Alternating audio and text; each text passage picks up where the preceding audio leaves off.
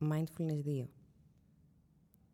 Η ενσυνειδητότητα έχει τις ρίζες της από τις ανατολικές στοχαστικές παραδόσεις και συχνά σχετίζεται με την πρακτική του διαλογισμού.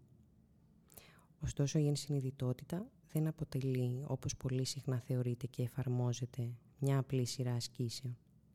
Στην πραγματικότητα είναι μια ολόκληρη φιλοσοφία που καταλήγει σε στάση ζωής και εφαρμόζεται σε κάθε πλευρά της ζωής μας. Χαρακτηρίζεται από απλότητα και στόχος της είναι να είμαστε ουσιαστικά παρόντες σε κάθε στιγμή που ζούμε. Όντας σε πραγματική επαφή με το σώμα μας, τις σκέψεις μας, τα συναισθήματά μας, τις πράξεις μας, το περιβάλλον μας και τους άλλους ανθρώπους γύρω μας.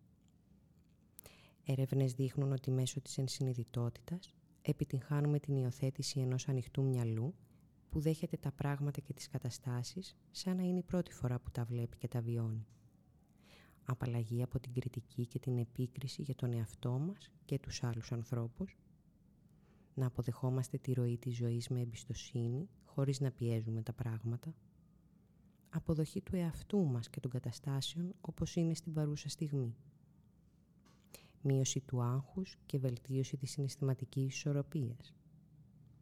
Βελτίωση της συναισθηματικής νοημοσύνης, αυξάνοντας τη συμπόνια, την καλοσύνη και την ενσυναίσθηση και ως εκ τούτου τη βελτίωση των εργασιακών και διαπροσωπικών σχέσεων.